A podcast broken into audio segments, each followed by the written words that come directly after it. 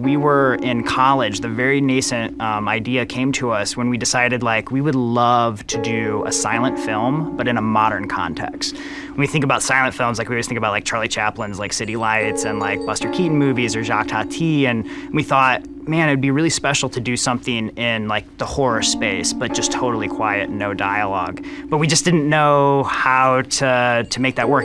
A Quiet Place always had to focus on a single family, in part because the movie is a metaphor for communication. I mean, in a very literal way in terms of silence is survival, but the fact of the matter is this family also has their own interpersonal problems, and that's beneath the surface of the movie. We always felt that focusing on a family that has a rift is going to be the best window into a genre movie. I hope that when an audience goes to see Quiet Place, they love living in the silence because the silence is so much more suspenseful than jump scares that you usually see in horror films. Um, I know that we go to movie theaters to see horror movies because it elicits a reaction from from the audience, and so to sit in that silence and just wait and wait and wait, I think will be an incredible experience.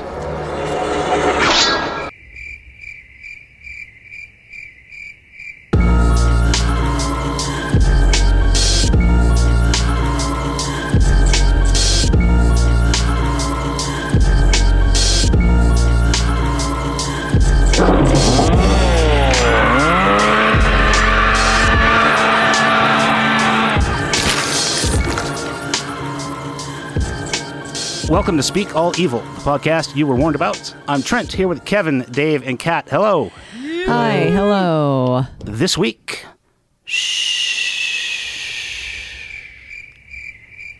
A Quiet Place 1 and A Quiet Place Part 2.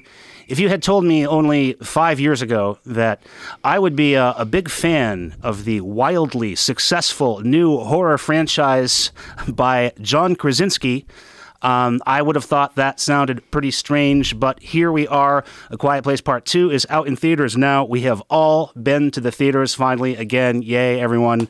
Woo! So we have A Quiet Place 2018, directed by, as Trent mentioned, our friend John Krasinski. He also wrote this with Bryan Woods and Scott Beck, who wrote the movie Haunt that we've talked about previously, and I believe we all loved it. They have a couple cool things coming up I'll talk about later, but A Quiet Place. You meet the Abbotts, a family in the middle of a dystopian world right away. There's no backstory, there is nothing. You are just thrust into what they're dealing with, and the caption says day 470. So you have Lee, the father, played by John Krasinski, so he also stars in the movie, Evelyn, the mother, Emily Blunt. Then you have Millicent Simmonds as the daughter Regan, and Noah Jupe as their son Marcus. And basically, monsters have come to Earth, and if you make a sound, you're dead. And the entire movie, you don't get dialogue until about 38 minutes in. It is literally a quiet movie until it's not. And I love this. This is an incredibly emotional movie. I love the fact that they don't give you backstory. We'll talk about the sequel later, and you get a major payoff in that regard. But this is probably one of my favorite horror movies in the last, you know, three, four years since it came out. And honestly, when it ended, I never thought, okay, this is going to make 340 mil at the box office, and it's definitely not going to give us a sequel.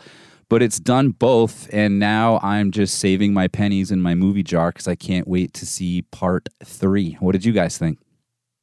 I loved A Quiet Place. Uh, within the first 10 minutes, you know it's going to be a heartbreaker, and it's just so, so good. Um, I think it was definitely an unexpected move, personally, for me from watching Jim on The Office for eight seasons. Um, so I was not expecting this kind of film to come from him. It's beautifully shot, beautifully acted. The creatures are very terrifying. Uh, I think if I had to try to survive in that world, it would not go very well. I'd probably just take myself out very quickly uh, because I don't think I could uh, handle the kind of situation that they're all uh, dealing with. They're so fast, and then that first scene where you first see the monster, it just took my breath away. It was an audible gasp, absolutely. Uh, anytime you feel relaxed in any way during this film, just know that that is absolutely about to end, and something stressful will be occurring momentarily. But it does have its heartwarming moments, uh, like you know the the parents dancing to the little like you know iPod, you know uh, headphones, and and then like the little silent prayer that's kind of creepy but also heartwarming uh, that they do at dinner. There's just also like a large theme of self-sacrifice, uh, which is also equally as heartbreaking. Um, I definitely wept at the end of this movie, but I think we all know that I'm definitely a crier. Short trip. And I, uh, I, I just, I think my favorite part is the transitions between what the daughter is experiencing audibly because she's deaf and what the others are. Um, you know, her co- cochlear implant plays a big role in the eventual way to get rid of these, you know, sons of bitches that we'll find, you know, towards the end of the second movie. Um, but it was just uh, the most stressful and noisy thing, though, I can think of happening during a time like this would be having a, a baby be born and or raised in that situation um, because you can't control babies. Babies are loud they're going to yell they're going to do their little baby things. Um, so my hot take is that they should have just nipped that baby in the bud probably. Maybe uh, don't bring a baby into this uh, into this uh, uh creepy uh, silent world. But uh, yeah i really loved this movie obviously um, if I didn't, I think I would have been kicked out of this podcast because I think it's just an awesome horror movie, and I just really loved it. Um, yeah, I love A Quiet Place, um, and I like it in the completion with the second movie even more. Like going back and watching it a second time after um, seeing the sequel was really cool, and if you know, like Trent was saying, like if a younger me could look into the future and see that the kings of horror right now would be John Krasinski and Jordan Peele, I mean, I would be hmm. more surprised than I would be if I was like a kid and I found out like Bill Cosby made horror or something like that. it's like, Well, that's horrible in its own way, but Didn't that happen? yeah, he made some horror. Yeah, his his stuff is even too hardcore for me. Um, um, but yeah, I, I I love the. I feel like the aspect of storytelling, um, with John Krasinski is is amazing. I feel like a lot of the stories told cinematically, and even like the the tone of every shot uh, and every what's about to happen uh, is laid out cinematically. Uh, the camera is like erratic when you're supposed to be nervous, and it's still when you're supposed to be building suspense. Um, but I love a lot of those techniques, and I love the the sound design. Any movie where uh, like someone's ear rings or they go deaf or any of the the senses uh, go and they they do that auditorily. Uh, and and like work it around the score and, and like take out the score, muffle the score.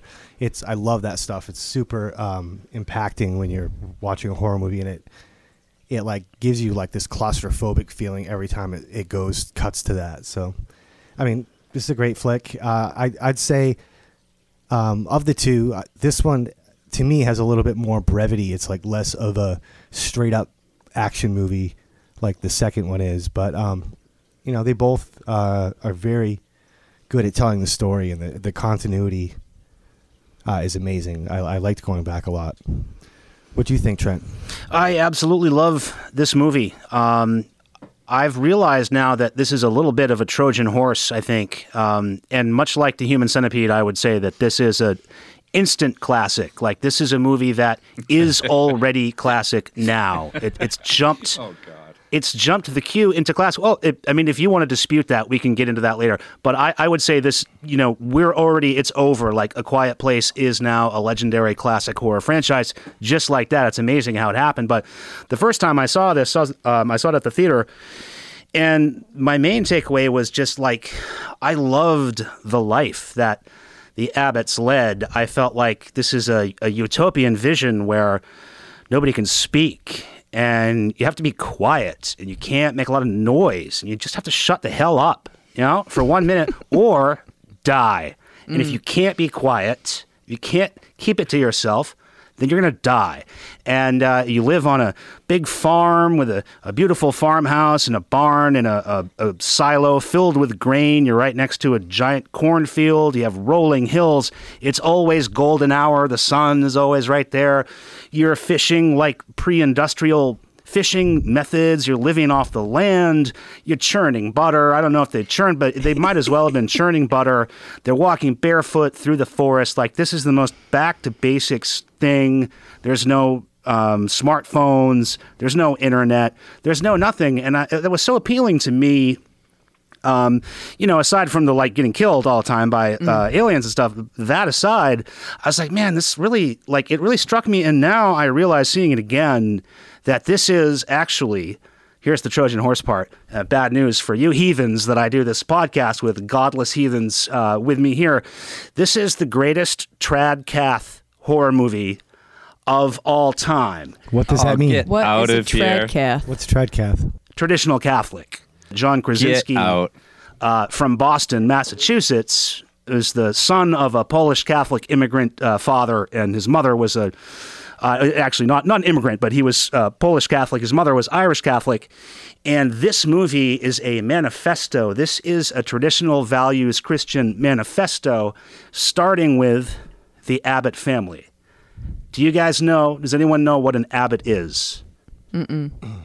Tell us, Trent. I can't wait. This got deep. An abbot is the male head of a monastery. Oh. Wow. Look it up, folks. Um, the female head would be an abbess. Um, so right away, that's sort of what this is. This is the the figurehead overseeing his flock, living the Is that what monastery. ABBA means? What's that? Is that what ABBA means? Um, I'm not sure how it relates to it. Swedish uh, disco. I've been li- I've been actually listening to ABBA this week. I love ABBA. Let's But one of that out of the way first. One of the most striking early scenes in the movie, and it's one that I don't think we see very often, is the uh, fervent um, prayer scene at the table with the whole family. Um, that's pretty rare. We usually see like seances and we see, you know, uh, ceremonies and people praying to Satan and stuff like that. Or if we see them praying to um, a more holy figures, it's usually like a criticism of religion. We talk about that all the time. Um, so I think that's really special the way this movie does that. And to answer your question, Kat, I think that um, that that frame of reference answers everything that happens in the story, and that question that you have, which has come up before in these dystopian movies about, you know, why have a kid in a zombie apocalypse? I'll tell you why, because this is the most deeply, um, not politically, but just philosophically, religiously pro-choice in the deepest sense. That's what this movie is about: is the promulgation of life. You're going to push life forward because there's no other reason to live, and that's what they do in this movie. And that's what I think makes it very special. It, it's really gross to watch you gloat like that over those facts and just I'm huff and puff your way. And, uh, t- thanks for not dropping my mic. That's I gave you the best one. Well, that's a that's a hot take though. Kevin, you know anything about Jesus? I hate that take so much. And I know Trent, we just talked last night in in the upcoming Patreon episode about how writers you can't trust what they say about a movie when they're Nope. giving interviews because they don't want to split the audience or they don't want to tip their hand. And maybe maybe Krasinski did, you know, slide some of that stuff in, but he's also been quoted as saying like no, that wasn't my intention. Like, don't look into it that That's- deeply. Oh, that, you're Uh, just so- proving. Trent's point though. Yeah. Well, no, that's what I'm interrupt. saying. So I'm just saying I, I I noticed I noticed the prayer. I noticed obviously like I've, everybody is railing on this about like pro life and stuff. I really don't want to go down this rabbit hole. I think it takes a ton away from the enjoyment for me watching the movie. And man, that just took the wind out of my well, sails. no, you know Sad. the the thing Sad. that I like though is, um, you know how like in some movies, like especially these movies, is well every single shot is of something. If there's a sign and there's the f- camera's lingering there, it wasn't like it's a sign that's just been there. Like they usually make a lot of this signage and all that stuff for the movies because they don't want to, unless they have a deal with Budweiser or Pepsi or whatever. You know, so I don't know. It, it makes you wonder if there is, if you can put meaning behind every single thing in there, and there's people working on this that are being thoughtful. They must be going in some angle with it. You know? I mean, I, f- Yeah. I feel like I could make a human centipede about Catholicism if I really, really wanted to. And and the reason I laughed about that is Trent is that you were comparing the human centipede to a quiet place, and I knew exactly what road you were going down. Well, I just meant in terms of both being instant uh, classics, but um, yeah, I, I knew that um, my take would be received coldly uh, among this. I'm, I'm uh, like. I, I feel like But- I'm being pretty open. What do you, Kat? You haven't really chimed in on this. Uh, On the Catholicism thing? Well, yeah, I mean that's why that you, your your question was why I have a baby, and I'm saying the the answer to that is why raise the two kids that are already there. yeah. Because merely merely existing is not really living. That's not really life. You Yeah, have to but- push life forward. But in this situation, do you think in this exact moment, this is the absolute perfect time to push a baby out? Like, no, No. nip that in the bud for a second, maybe. And then further down the line, once you figure out how to destroy these monsters or how to at least get them away from you, then yeah, fucking have a kid. I don't give a shit. But in that moment, they got to make a weird box and they got to find oxygen tanks to keep this baby alive. Like, there's so many other resources that you could be putting towards this effort to keep the children that you've already had and raised and are keeping alive alive. You're making Trent. You're ma- You just made Trent's point for him. Unfortunately, unfortunately, you just made Trent's point for him. I, listen, Listen, guys, I I've been down this rabbit hole. I mean, you, all you have to do is think it through. I, I'm not trying to convince anyone of anything. I'm just saying that each point of the of the movie logically flows from the same theme, and the theme isn't political. It's not about you have to be. You should be a right wing conservative Christian or anything like that. It's just I would hope about the meaning of life and, and the purpose of life, and, and it boils down to family. Mm. And, that, and that's where Krasinski always goes in the interviews. You know, it's about family. He just had a second kid when he made this with Emily Blunt. And that is what it's about at its most universal and at its most non threatening to people who aren't into organized religion. It, it is about the family, but, you know, a family only exists when people create more members of the family. Otherwise, you're, you're not going to have a family. What are they going to tell the kids? Uh, we just survive until you die, and that's it. We're, you know, I you're- I chose to view it. Yes, I, I love the family aspect. I chose to view it as that they're having uh the child because somebody needs to start repopulating the earth so we can take these monsters down. yes, exactly. If eh, that that's the way that I chose. what are you talking all. about? How are we going to take A the monsters tiny down if baby. everyone's dead, Kat? Look, the scariest part of the entire movie is that box. So we need the baby so we can have the box. Because let's be honest, even if this baby survives, it's going to be the most fucked up thing on the planet, even worse than the monsters. Yeah. We've seen a lot of these apocalypse movies where you know the, the you have to repopulate and the baby's the really hot commodity, like you know the, the fertile women. Yes. You know what I mean? Of course. Uh, if to get people get desperate and they're like, "What if there's no more people?"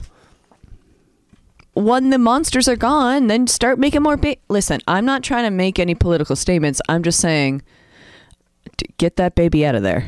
if I, I would time travel and I would kill the Abbott baby. I would skip right over Hitler.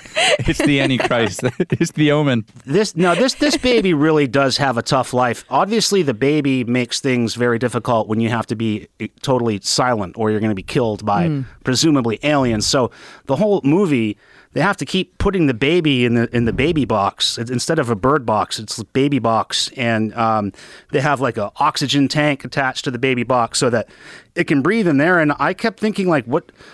You know, what is this kid going to tell people when he's a, or she's a little bit older? Like, oh yeah, you know, my parents kept me in a coffin um, for the first few years of my life with a lid over it, uh, but I could breathe in there just fine. It's fine.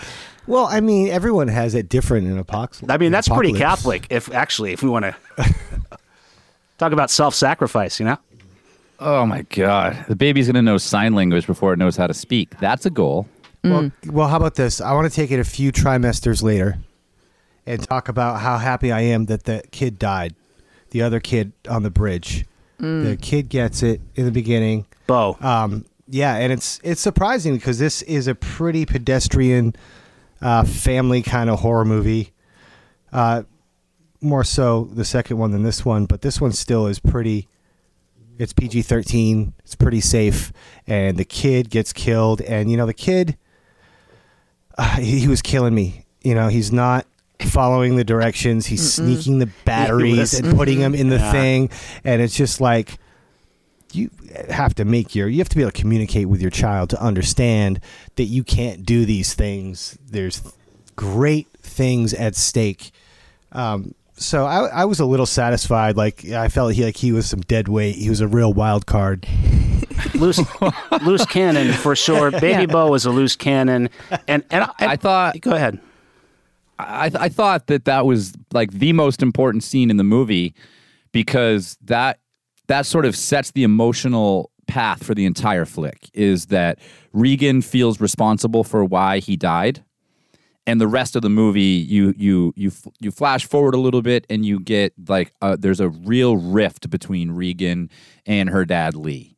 And that whole thing sets the tone for the movie. Whether or not you enjoyed it like Dave uh, it really sort of like brings brings the whole climax like it, it all heads back there.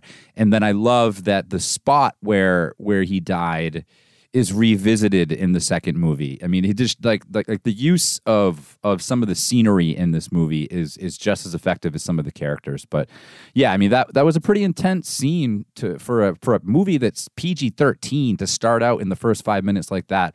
I was like okay i'm in Yeah, th- this is the cold open, and I think it's one of the best cold opens I've seen. I'm a big fan of that. This is the first thing that happens in the movie, you know, and it's I think one of the great cold opens that um, that we've seen. And Kevin, to your point about um, Regan and Dad, like I really love the idea that you know the dad and his what is she tween say tween daughter they speak different languages literally. You know, obviously he speaks. They all speak sign language, but it's learned. You know, it's more of a second language for for him, and it's a first language for her. There's a whole scene where they have an argument just in sign, an argument over the hearing aid that he's been. He's like constantly trying to rebuild these old hearing aids that I guess they they scavenge or whatever, and trying to make one work for Regan. And they have this whole argument about it, and it's an argument in sign, and it's so um, it's it's pretty profound. It's and it's painful. And then, then there's a scene after that where Regan is in her bedroom and she tries the hearing aid on, and of course it doesn't work, and she just silently cries, and it's dead silent. You know, whenever the the scene is from Regan's perspective. It's everything. There's no sound in the movie, which I thought was really effective, and it just it illustrates that sort of disconnection between her and her dad. That they they just really are like on different planes. Well, it's a it's a total disconnect from the universe that's going on. I mean, the fact that that Regan is deaf is in and of itself it just adds another layer, and the fact that they they cast Millicent Simmonds, who is a deaf actress, is really really great. A huge step forward, you know, for for for casting. But yeah, I mean, that's another thing you think about you're in you're you're in a world where you can't already communicate the way that we all know how to communicate 99% of the time. Now you have to communicate with sign language. So this family actually has an advantage over the rest of the world. This family all know sign language. Regan is actually a benefit to them because now they all can speak and communicate this other way. Whereas I would love to see sort of like a side movie where you have like us and we're hand gesturing like idiots and dropping stuff and we'd all be dead. And like the cold mm-hmm. open would be us dead. I really appreciated that there was no uh, mission in this movie. Like usually in the dystopian after times horror movie, like there's always some sort of mission, and that comes up more in the sequel. But this is like you know almost solely focused on not you know physical survival as much as like the survival of this family unit and the the tension and the conflict and the you know the mission if if there is one is actually like just keeping this family together and forwarding you know the life of the infant. They don't they're not like trying to go find a ring or whatever it is get to the mall or you know get to the island or this and that. You know that kind of traditional stuff um, was very much more about this like back to basics family totally stripped of everything modern and with the, the conflicts within that family and trying to resolve those things while not getting eaten by what I think would represent, you know, the inherent evils that are lurking uh, all around this family. I feel like it pulls off what The Walking Dead wants to pull off. Yes, totally. with like family stuff. I, I'm picturing uh, John Krasinski going to like his film store where he works or wherever um, to make movies, he works at the film store. the Hollywood film store, and then Going down to Photo video port. And then uh, Dwight Schrute Oh. says that you know like don't you know you're you're never gonna make it with that kind of movie. Like people don't even make any sound. Uh, you know movie's got to be action packed it's got to have more monsters. And I think that then that made Jim make a Quiet Place too because I feel like it was. It, it seems like it was maybe co-produced by Dwight Schrute. I think it had something to do with the three hundred and forty million dollars that the first one made. But you could be right. You could be onto something. Well, um, Krasinski actually like grew up with uh, what's the guy's name? Is it B.J. Novak Yeah. from The Office? Oh, yeah. You know, they were like child, they were like the um, poor man's Matt Damon and Ben Affleck or something. you know, from, from Boston. From Boston. I thought the labor scene. Emily Blunt's character is, I think it's Evelyn, I believe. She actually gives birth during one, what I thought was one of the most tense and scariest. That was legit scary when Yeah. the monster is in the house. Um, I was like, this is a good old fashioned scary movie in addition to everything else. It really works on that visceral level. The nail on the basement stairs, The scariest thing in the world. as classic as it It's, gets. the, it's the scariest part of the movie. The box is the scariest thing. The second thing is the nail. The nail is fe- is the like third most featured character in the Quiet Place franchise. I watch. I watched. We all do. We watch the most grotesque, shocking stuff ever made, and I don't even cringe. And like, I just like fall out of my chair when I see that nail scene. Yeah. Even I was like gonna I was gonna turn it off if they gave the nail a second, and then there's a potentially third, and Yeah. then again in the second one, I was like, "Get the nail out of here, man!" Yeah. I have a nail like that at my house for real. no, Get, nail that down. It's just the top of the nail. It's not the like pointy part, but it still really sucks. Uh, every once in a while, you catch it right between like your big toe and your other toe. Yeah, I I, just look at it and be like, I should get a hammer. yeah. I thought I thought it very effectively married that like terror in the basement and the basement uh, stairs nail and the the horror of that situation with the you know the like I was just like Jesus born in Palestine or something. You know, she's she's giving Baby birth Jesus. in the bathtub. You know, in the bathtub, surrounded by like literal imminent death. Like, Again, like just you know, birth in the in life in the face of the most hostile environment possible. It's just brilliant stuff all around. Uh, a manger almost. Almost the tub basically is a manger. Oh my god. You know what would have uh, taken care of all that? Just like get rid of that baby, and then this whole thing wouldn't have happened. Um, you have the grain silo scene, classic horror scene, very very scary. Brought back uh, my memories of quicksand as a kid. You have uh, Regan and uh, Marcus, the kids. They they get trapped in the uh, grain silo, and the grain is like pulling them down like quicksand would. Like I always worried about as a kid running around the woods of Maine. I might, you know, I was always on the lookout for quicksand. Uh, very scary scene. Would be a horrible way to die. And then, of course, one of the monsters finds them in there as well. So um, it just it rides that rail. And you, we've mentioned how it's like so family friendly. Like there's nothing, none of the usual gross out stuff that some of us really like to uh, to get into. You know, there's really none of that. It's PG-13, and it's great. It does all of the scary horror movie things, um, and it does more than that. And it does it in a way that's so tasteful. I just I couldn't be a bigger fan of um, Krasinski. Emily Blunt is tremendous in this. The kids are really great. It's just uh, top notch all around. Shut your kind. You're like the independent network news on Channel 9.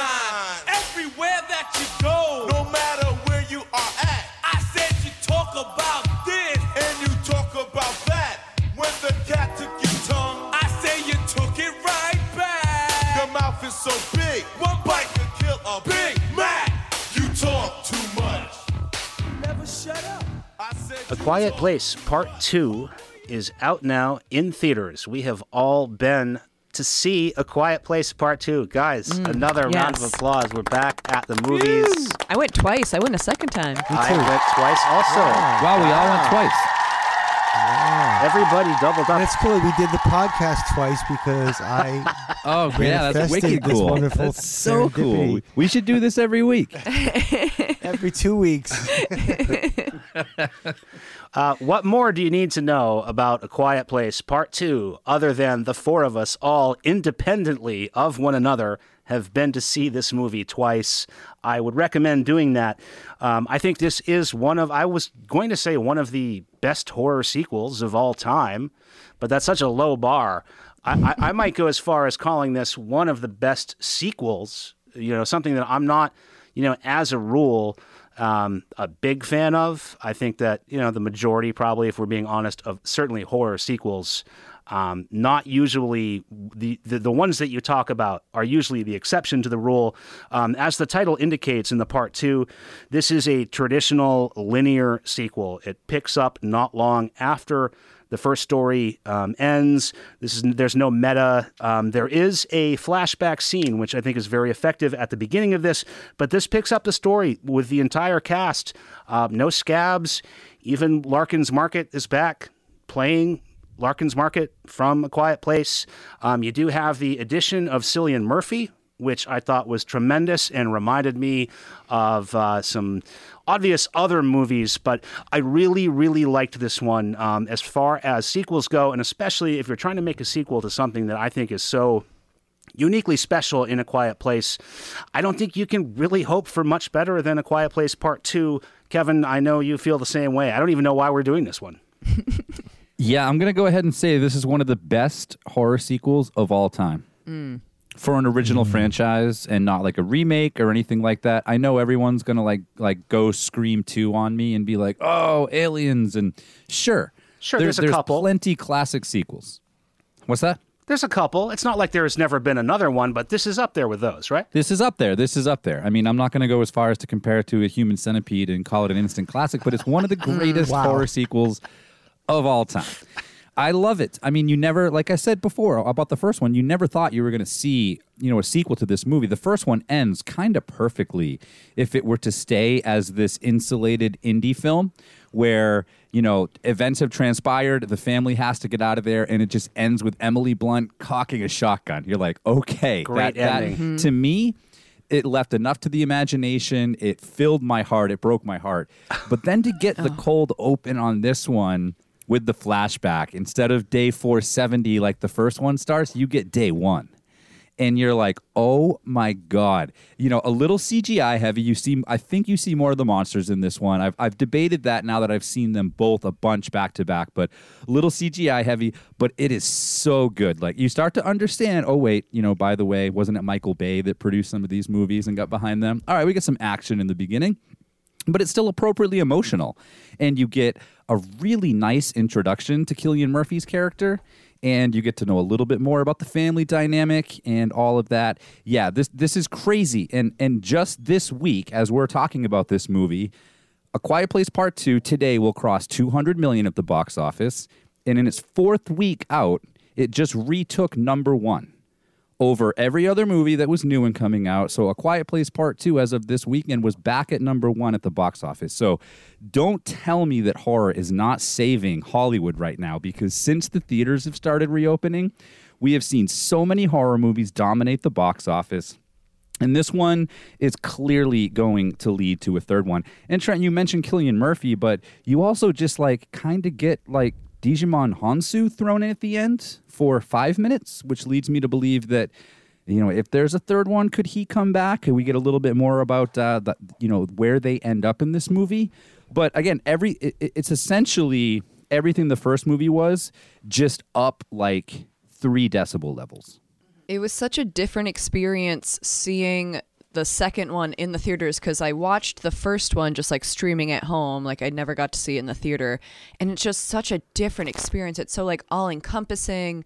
And you're just like, there's nowhere else for you to look except for the screen. And it's just like dead silent in the theater. And it's so much more terrifying that way. I don't think I've ever jumped as much during a film as I did during A Quiet Place too, because I was alone in the theater watching it by myself. Obviously, there were like other people in there, but I probably just looked like a crazy person because every two seconds I'm just like jolting up and like my hands are going and I'm doing like spirit fingers on accident. And it was just terrifying.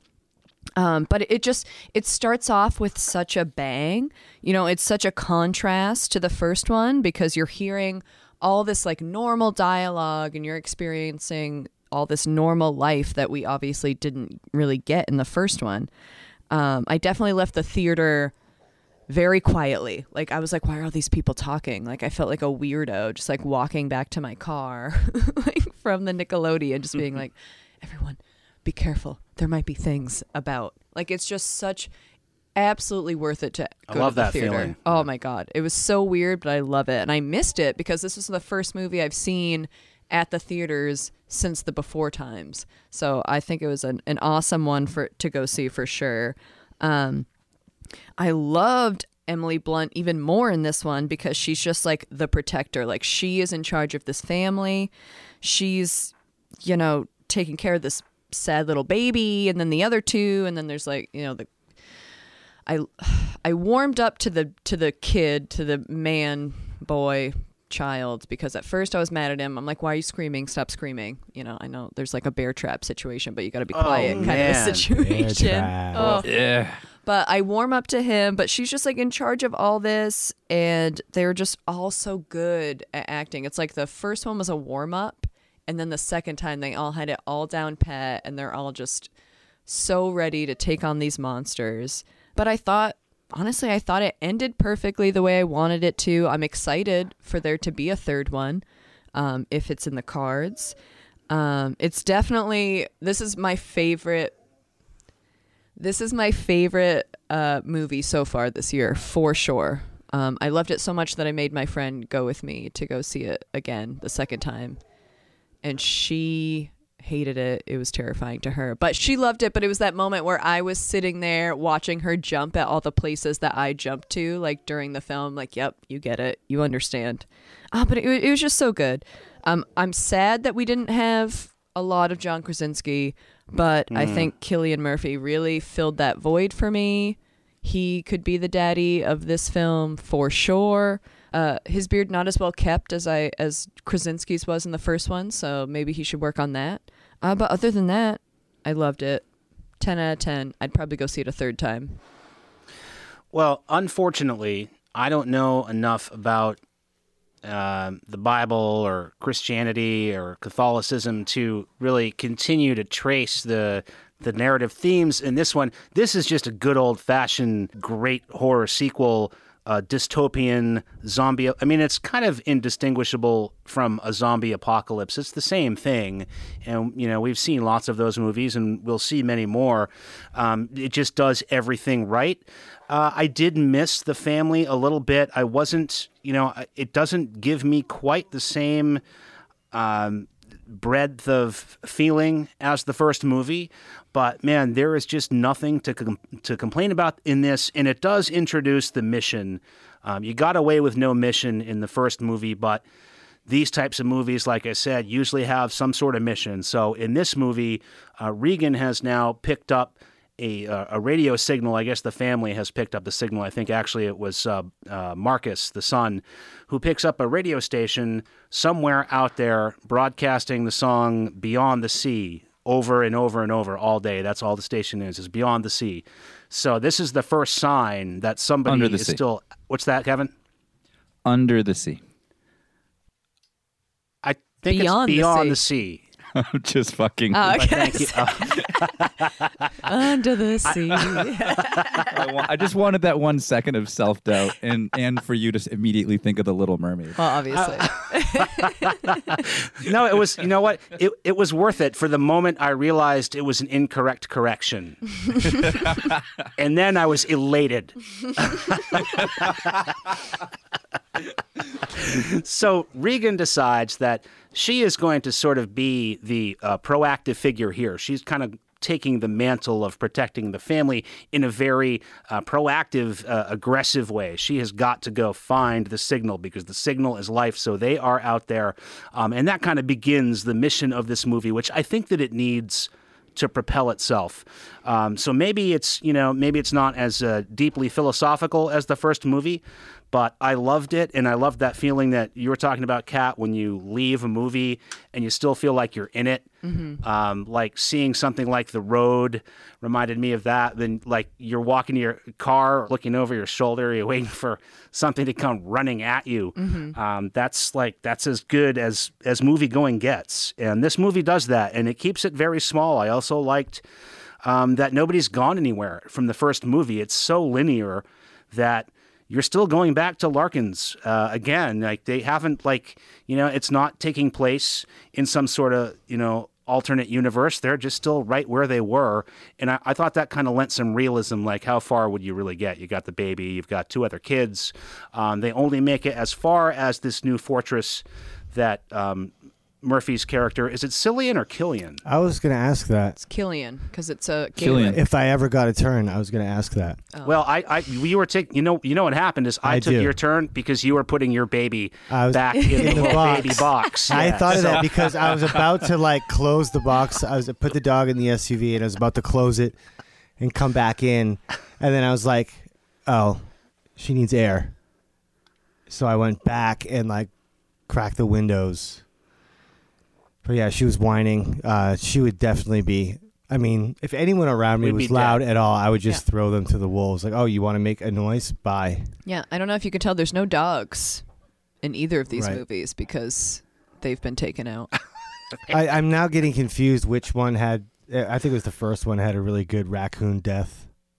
But I love the I love the storytelling in the second one. Um, it's great, especially for an action movie. Um, it does these like parallel storylines where, well, they do parallel imagery, like when they they split up. And I, I think it's really cool how they do that. Um, someone will go underwater and uh, someone else be holding their breath or like at a lack of air inside that little tank. But um, I thought that, that this answered a lot of questions, especially with the way that it opened. Um, whereas the first one just opens completely cold and you figure it out pretty quickly. But this one really like tells it fills in a lot of the the holes that the first one kind of was vague about. And I thought it did it well. I I wouldn't expect. I, this wasn't really on my radar. I had very low expectations for this for some reason. I loved the first one, but I just kind of thought of it as I don't know. It wasn't as now together the two uh, are even better to me. Mm-hmm. So it's I, I mean, I think I, I. So what all of you guys just said, yes. So Dave, like you're talking about how like the cold open fills in so much, but it doesn't, and I love it for that. It gives you something that you wanted from the first ten minutes of the first movie, and like little Easter eggs, but that's it. It doesn't like beat you over the head with like, and here's how the governments fought them, and here's how we mm. ended up where we mm-hmm. are. It just mm-hmm. shows you the family again, and it does a really nice job of introducing Cillian Murphy to be like, here's how we're going to progress this story forward. And Trent, like you said, it opens it up, but it keeps it small. So it opens up their universe, but on one path. They only have one path, the mission that you talked about. So, like, we're going to open it up. We're going to take it outside the farm, but all you got to do is get to the water and get to this island. That's it. So, we're not like beating you over the head, and we don't, we give you the one flashback. And Kat, you said like you would have loved some more Krasinski, but like he had to step aside so that mm-hmm. Millicent Simmonds could be the star of this movie. Cillian Murphy is an afterthought in this movie. It's after you Gilligan. look at Millicent Gilligan. after you look at Millicent Simmonds and Emily Blunt. And I think one of the things that Krasinski was maybe trying to do is make the kids the star of this movie. He wanted like Millicent and maybe Noah Jupe, Marcus, to be the stars of the movie. But let's fake it. Let's face it. You guys talk about Beau in the first movie, you know, being expendable. Dave, you were happy he he was gone quick. Mm-hmm. And then Kat, you want to get rid of the baby as soon as possible. Look, Marcus sucks at living in this universe. And the fact that he has survived this long blows my mind because everybody else should be dead because of Marcus, but they just mm-hmm. keep finding ways to keep this kid alive. Mm-hmm. And then, la- sorry, sorry, go ahead. I just said I was just agreeing with you. Oh, and then the the multiple the multiple storylines that you talked about, Dave. That I think that's my favorite part of this, and it, it probably makes me love John Krasinski and believe in him in in a third one and whatever he wants to do in our genre going forward because he directed this and he wrote this by himself. This is a huge step forward in directing because some of those sequences you're talking about, he has up to three storylines going where he's showing like parallel imagery. And the second time I, I noticed it the first time, but the second time when I was like, okay, I'm waiting for it now and I can really watch it, it's it's mesmerizing and it like literally gets you so engaged and so energized. Like gave me goosebumps a few times. uh, Like the adrenaline was pumping. Uh, I mean, this is definitely more action than the first one, but I, I don't know why this one just hit me. I want I really wonder if he speaking of aliens, if he took a page out of aliens and was like, all right, I just got to up the action element, but in my own little box that I've created here, that I will then stuff a baby into.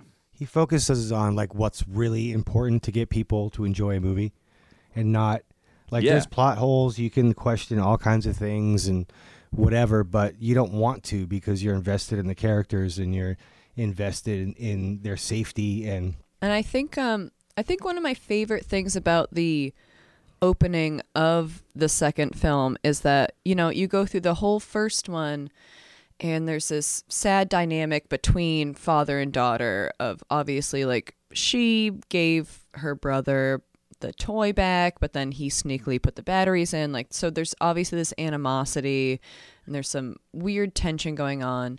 So it's nice to see the opening of the second one in which you see how close that they really were in the before times. Like, they were each other's Hmm. She wants to go home with him from the baseball game. Yeah, like they were definitely like super close. And so that was like a very nice insight into how their relationship was before they had to, you know, deal with the uh the monsters and like all this sad things. But in, in the in the opening, that's one of my favorite parts is when he runs into the store and he's getting like apples and he's got to get to the baseball game. He walks right by that spaceship from the first movie, and in and and uh, in the first movie, it's still sitting on the same shelf 470 days later.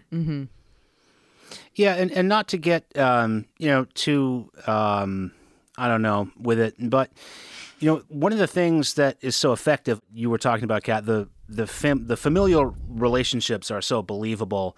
And uh, Krasinski is out. You know, he's done a lot of press for both of these movies, obviously, and uh, he's talked about how he used his parents as a model in his marriage to Emily Blunt and his uh, role as a father to their kids. And you can really see like I feel like most of the time, most of the movies that we watch and, and most of the movies even outside of the genre that I tend to be more interested in, you're always like examining the breakdowns of these institutions like, you know, family and, and faith and, and things like that. And like this movie is so like heartwarming, both of the movies uh, are so heartwarming in those depictions. And I've read Krasinski talking about how like he came from a good home and his parents really loved each other and supported each other and they had a nice family and all Must that. be You don't really, yeah, you, that's not usually. usually, it's like, yeah, I made this movie to uh, deal with the trauma of my uh, terrible family and the abusive priest who was uh, come right, you know, all of this stuff. So it's like it's so weird to see something that actually you know feels good on that level and and then find out that you know it was sort of intended on that level. But i thought the scariest thing about a quiet place part two uh, scarier than anything was eating popcorn. Did you guys experience that when you were in the theater? Like it's very hard to eat popcorn while you watch this movie because it's so quiet you, everybody in the whole place is like, you got to pick your moments. Like, oh, the monster is wrecking stuff. Now's the time. You got to shovel the popcorn in. Yeah. Do your rustling around if you're looking for napkins or whatever it is, You're mm-hmm. going to jingle your keys. You got to really pick your spots. Yeah. I was eating nachos. Here's the thing. wow. You got to open those snacks Rude. during the previews. I picked nachos the second time I saw it because I knew that I could like anticipate when the monsters were coming, and then it was like cheese chip, cheese chip, cheese chip. Stop. Wait, Kat, you you have an open open package during preview policy. For this one, I did, of course. Yeah, because I knew it was going to be a quiet place. Shh, shh. But I did. Um, I had to pee. I will fully disclose. I had to pee during the second one the second viewing um, of A Quiet Place 2, and I knew when to pee, but then obviously on my way up, I knocked my popcorn over. Oh my god! And it was a faux pas, if you will, and so I'm sure I ruined the experience for everyone else. But uh, but what can Quiet I do? Quiet place number two. No, I had to pee.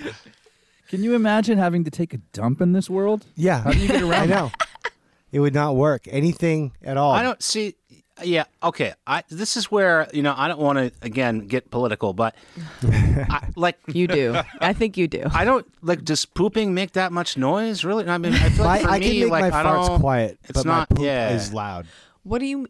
How loud? I'm I'm not even in a hurry. I like block out like 45 minutes to spend pooping. Yeah, sure. You don't want to rush it, but Yeah, but I, it's still loud. Are you? Is it a grunting or like a? What no, do you? no, no. It's the sphincter and the air suctioning, uh, you know, whatever happens in their science is. It's science. Kevin, I'm sorry if this is getting you again. We're back on the Yeah. poop train. Poo-poo train. I brought it. I brought it up, and I'm now I'm thinking about how they could get Yeah, around. the Yeah, now you're sound. bringing It's up your making me dinner. Sick.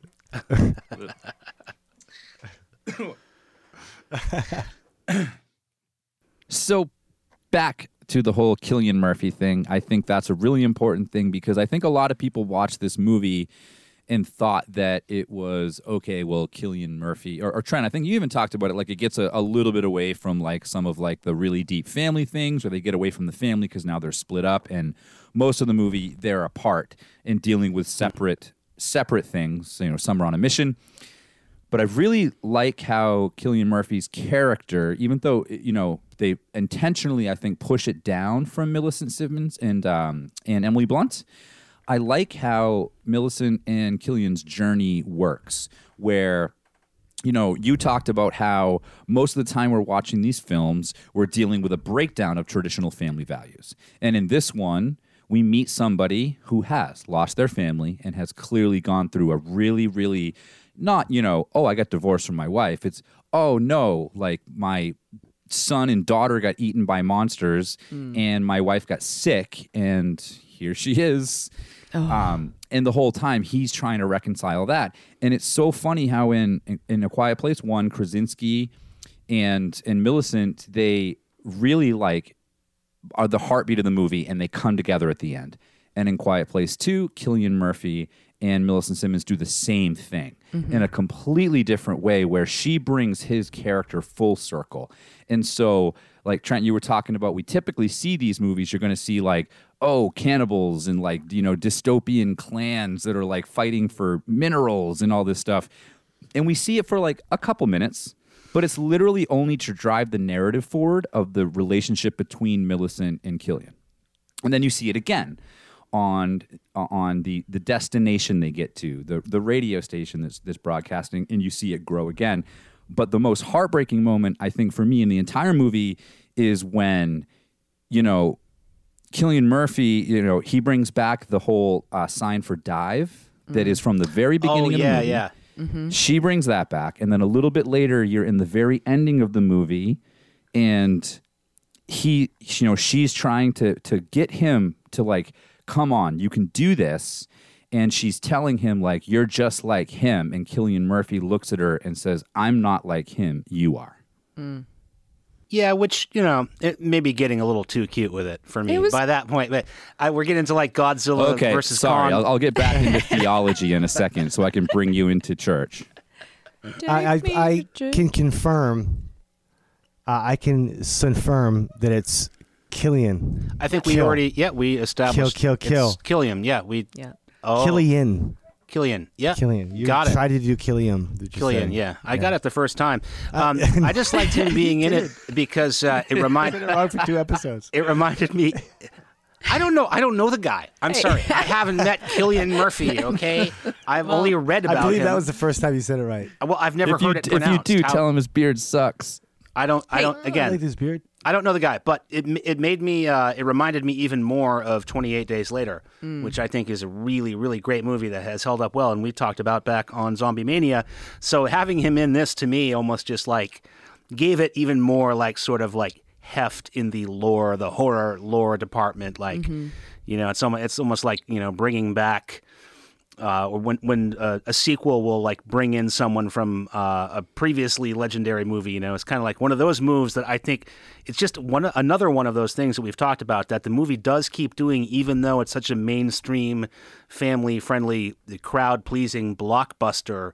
It keeps doing those little things that do like you know demonstrate some knowledge um, of the horror genre, even though John Krasinski has, you know, openly and admittedly um, said that he was never into horror movies until he made A Quiet Place. Um, that script was bouncing around. The original script by um, Woods and Beck was bouncing around. I think uh, it was at Paramount that had the script first, and um, and Krasinski was looking for movies, and he wanted to do this whole thing about you know uh, parenthood, and um, he he he wasn't schooled at all in the genre, which is another amazing aspect um, to do something that is going to be, without question, in my mind anyway, a, a classic from here forward as like a newbie. It's not like you know, a lot of times when somebody crosses genre like Jordan Peele, you mentioned Dave, um, and you listen to them and they talk about, you know, oh, uh, I love Chud and I love the Texas Chainsaw Massacre and I grew up on VHS horror and stuff like that.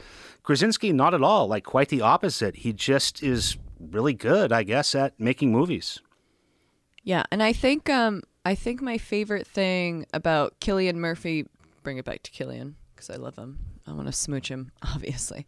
But my favorite thing about his character and like his interaction with the daughter is that he is absolutely coming from a place where he does not know sign language at all. And that's what we like see in the beginning of the second one.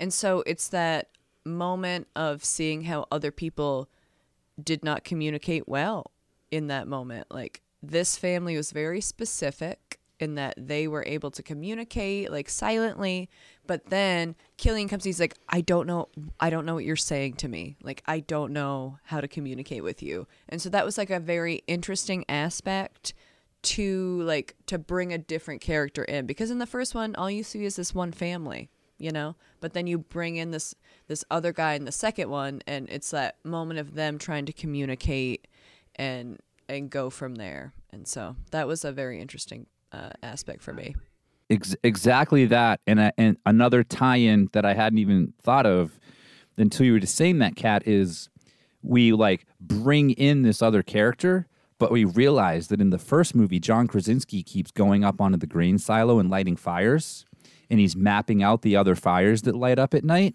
and like which ones are going out and which ones are staying lit. And what Emily Blunt and the family goes to at the beginning of the second one is one of the fires that they've seen lit every single night. And by the way, it's this guy that used to your son used to play baseball with and used to sit on the stands with every, you know, Saturday. yeah but then also why was he light i guess i'm just wondering why was he lighting that fire if once we find out you know emily blunt's like were you ever going to come for us and he's like no Right. so why was he Right. lighting that fire for no reason was it for other Well, that- people Good question. And That's I- one of a couple things to figure out. One, I, I'm guessing that he was hoping that like the government was going to come save him. Yeah. I'm ho- I think he was like, "This is where you'll see me get saved." I'm not interested in a woman with a kid that just got stuck in my bear trap and her deaf daughter and her baby in a box. That's not what I was lighting that fire baby. for. Yeah. I'm guessing. The other thing I'd like to know that we talked about last time what the hell are the monsters doing? In the whole first movie, I was like, they're eating people. They're here to like eat us for food. No, they are just swatting people around. There is literally no point to why we are getting destroyed if we so much as fart. Those are some good questions, and I want to tack on, Kat, to your question about what did Cillian Cillian's character, uh, what was he expecting? And I would agree with Kevin that he was expecting rescue, but also I I I would like to know what why does he have the bear trap? He has his whole little compound like mm-hmm. booby trapped, like. w- Was he trying to booby trap the monsters? Well, no, because the booby trap is attached to some to a noisemaker. Unless Well, Right. but So- there's that whole thing where he, you know, there's that scene where he says, you know, the people that are left are not worth saving. So I Mm, good assume point. he thinks anyone Right. that comes onto his property He doesn't want is them trying to there. attack him. Right. Blah blah. So Right, he's okay. trying to get them taken out All right. on the way in. I'll buy both of those answers. Okay. You know, say they, they mentioned that in the area that they're in, there's four or five of these creatures. and I was saying that if this, you know, really happened, that people would be like, "Oh, I'm not going to be quiet. You can't make me be quiet. It's my rights. I'm free. I'm American. I'm going to be as loud as I want." And then the monsters would be overworked. They would have not enough time to get to us, who are just even moderately quiet. But there'd be people throwing like, you know, quiet place monster Yeah, yeah. barbecues. There would be- drag races, and they'd be, Yeah. and, no masks. Giant, giant flags. I will not be quiet. Just Yeah, there would be then an just immediate- down the road. killed. There would be an equivalent to the anti-maskers Yeah. that would exist in this world with like noisemakers and hor- you know like the horns from like baseball games and stuff. What if what if like part three is like you can get a vaccination that that, that you can't make noise as a person anymore? Free speech. I'm a free. Hey, do we have free speech in this country? I'm Yeah, sorry. But No, I but thought the this was vaccination America. would immediately teach you sign language. I'm not going to be quiet for anyone. I'm not going to quiet down. I down. got sign language for you, pal. Ew. it's a middle finger. We haven't really talked about the sound design much, which is such a, uh character of both of these movies. That the sound design is kind of a star. We talked about how all the scenes from Regan's point of view are totally silent. Um, and we've talked about some of the way that uh, the jump scares and th- everything is accentuated by noise. Um, the way that the monsters, it always shows things happen, and then it shows the monsters hearing those things. Um, I didn't really get too deep into how the sound design was done for this one. Kevin, what do you know about that? Yeah, Krasinski was pretty smart. For uh, the first one, he used uh, Erik Aadahl, who did Godzilla's Scream from the 2014 version of Godzilla. And I'm guessing that that's what we would have seen with all of the monster screams. It sounds it sounds pretty reminiscent. Um, but for all the other sound design, he used someone named Ethan Van der Ryn, who did Lord of the Rings 2 and Argo. And that I think makes a lot of sense when you get into like some of the subdued or really like like you talked about like when things sort of like phase out and phase in. So really good sound design. The music itself for both movies was done by marco beltrami who did the first thing that i noticed he did was guillermo del toro's mimic but he also did classic 90s high school horror movie the faculty. He did world war z snowpiercer. So a pretty pretty solid like sound crew and music crew over the whole thing. And for the effects in this, uh, obviously he went with Industrial Light and Magic for the effects. But I love reading that John Krasinski himself did the motion capture for the monsters in this movie. So he himself got into like whatever suit you have to get in it into and put up like whatever sensors you have to and do all the motion capture. So not just sound design, but also some of the creature effects and stuff like that. Um, I wasn't, I couldn't find who did sound design for the second one, but I know, like I said, that Marco Beltrami returned for the music. it reminds me of like a great album because it's these sequences of scenes that are just super classic one after another and it, they could almost be in any order. They're just classic scene after classic scene tension building like tension and release. Um, i think it's perfectly like orchestrated like with uh, the camera work the vi- there's very still camera work or like very slow zoom and then there's like handheld craziness uh, the intro scene i think is great i love the the backwards car chase from the pov in the car which you don't see that often it was like really grimy and jarring and it felt like a, a car accident Yeah, I mean, c- cinematography is a big one in this. Like the first one, he used a cinematographer named Charlotte Bruce Christensen. And the only movie that I really am familiar with that this person's done is The Girl on the Train, which I liked a lot. And for um, for this second one, he went again with a different cinematographer named Polly Morgan, and I, I didn't recognize a whole a lot of a lot of movie or uh, TVs TV shows rather, uh, and a feature film called Lucy in the Sky, which I'm not familiar with. It says it's a science fiction drama. Um, but that one was co-written and produced by Noah Hawley, and, and Noah Hawley I've talked about on the show before. He's about to he's done a lot of TV as well. He's about to do a whole Alien TV series that's uh, coming out.